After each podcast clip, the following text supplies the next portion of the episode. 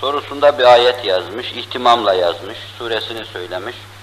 Lillahi mulku semavati vel ard yahluku ma yasha yehebu limen yeşâ inâthen ve yehebu limen yeşâ zükür ev yüzükur ev yüzevvicuhum bükranen ve inâtha ve yec'alu men yeşâ ve akîma innem alimun kadir. Sadakallahu razim. Şura suresi. Ayet malen şudur, malini arz edeyim.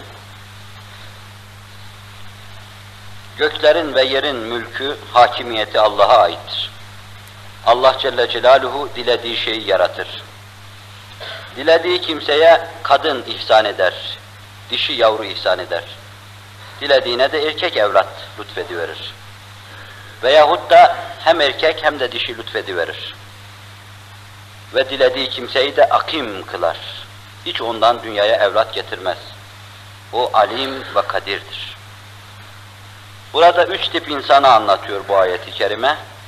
Birine Allah Celle Celaluhu sadece kız vermiştir. Hazreti Meryem gibi. Birisine de sadece erkek vermiştir. Mesela Hazreti İbrahim gibi. Birisine de hem kız hem erkek vermiştir.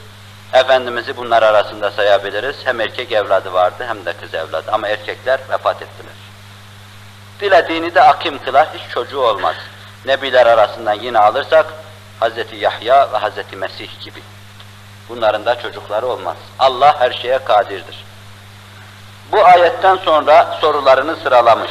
Birincisi diyor doktora gidiyorlar, çocuğu olmayanın çocuğu oluyor. Doktora gitmeseydi olmayacak mıydı? Evet, bu kaderin manasını anlamamanın biraz ifadesi. Kader insanlar hakkında hükmünü icra ederken insanın iradesi, insanın o mevzudaki mübaşereti hesaba katılarak takdir edilmenin ifadesidir. Yani bir kimsenin çocuğu olmayacaksa, hangi sebeple çocuğu olmuyorsa, mesela erkeklik hormonları yok. Bununla çocuğu olmuyorsa, kader bunun hakkında çocuğu olmamayı takdir ederken, onun bu durumunu hesaba katarak takdir etmiştir. Yeniden buna hormon aşılamak suretiyle çocuğu olacaksa, kader ona hormon aşılamak suretiyle çocuğu olacak şekilde takdir etmiştir. Yani mübaşeret, müdahale, iradenin rolü hesaba katmadan, hesaba katılmadan bir takdir bahis mevzu değildir ki, doktora gitmeseydi çocuğu olmayacak mıydı, olacak mıydı şeklinde bir sual varid olsun. Biz desek ki doktora gitmeseydi yine çocuk olacaktı. Bu cebrilik olur esasen.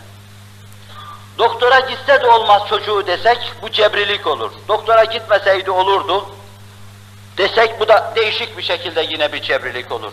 İnsan iradesiyle efendim, bir beşer iradesi işin içine müdahale ettiği için oldu etmeseydi olmayacaktı desek, o zaman da mutezile olacağız. Allah ikisinin de şerrinden muhafaza buyursun. Sırat-ı müstakim şudur, doktora gittiği için çocuğu oldu. Gitmeseydi olup olmayacağını bilmiyoruz.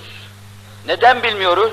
Çünkü sebebi düşünmüyoruz ki sebebe terettüp eden netice hakkında hüküm verelim. Yağmur yağmasaydı, tohum atılmasaydı ot biter miydi?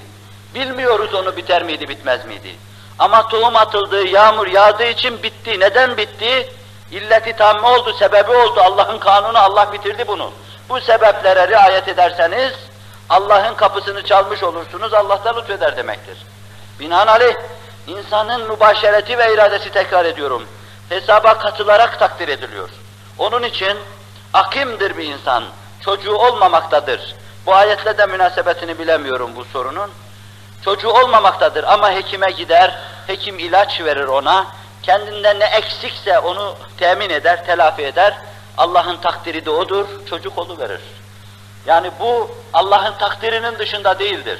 Allah'ın takdirinin içindedir. Biz bilemiyoruz onu, olmuş olacak bütün hadiseleri, illetleriyle, neticeleriyle, sebepleriyle, müsebbepleriyle Allah görüyor, ona göre takdir buyuruyor. İlim maluma tabidir. Bunu kaderi arz ederken arz etmiştim.